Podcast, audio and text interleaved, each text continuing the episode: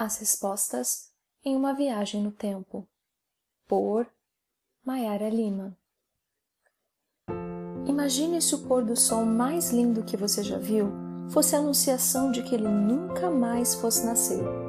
Toda aquela beleza se converteria em um dos maiores dramas da vida.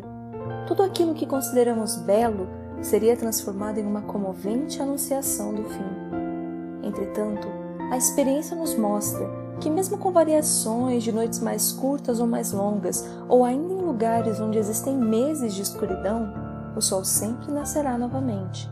E é olhando para esse quadro da natureza que podemos aprender uma importante lição.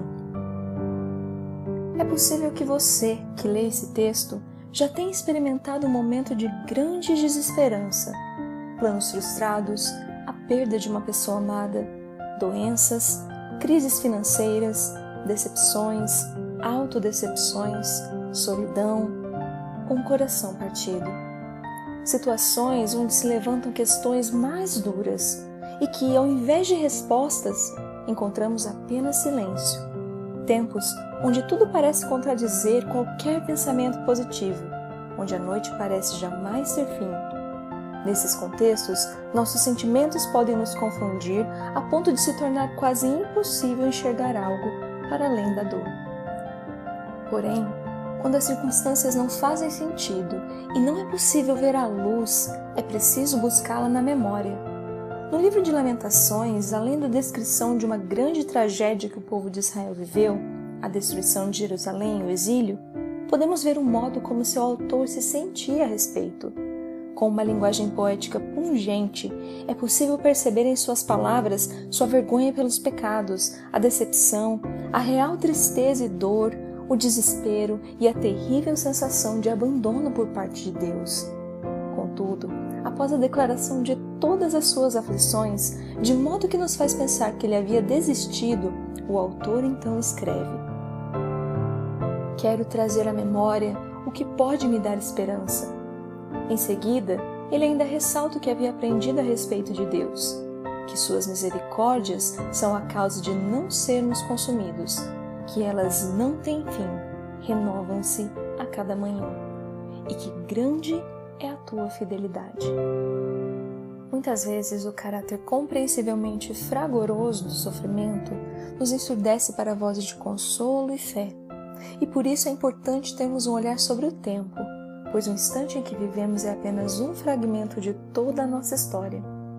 Há alguns anos eu vivi um dos momentos de maior escuridão em minha vida, a depressão. Naquele doloroso período eu era incapaz de sentir qualquer amor de Deus ou mesmo das pessoas.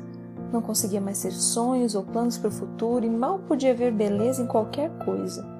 No entanto, repetidamente minhas recordações me mostravam quem Deus havia sido em toda a minha existência como ele havia me salvado, os momentos onde eu havia sentido genuinamente seu amor, os milagres que eu havia vivenciado, e se minhas próprias lembranças não eram suficientes, os testemunhos dos outros, em livros, em textos e em conversas me mostravam.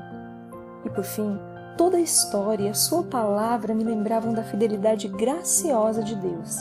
Assim, apesar de submersa naquela angústia, eu cria e esperava no grande amor que havia conhecido ao longo dos anos.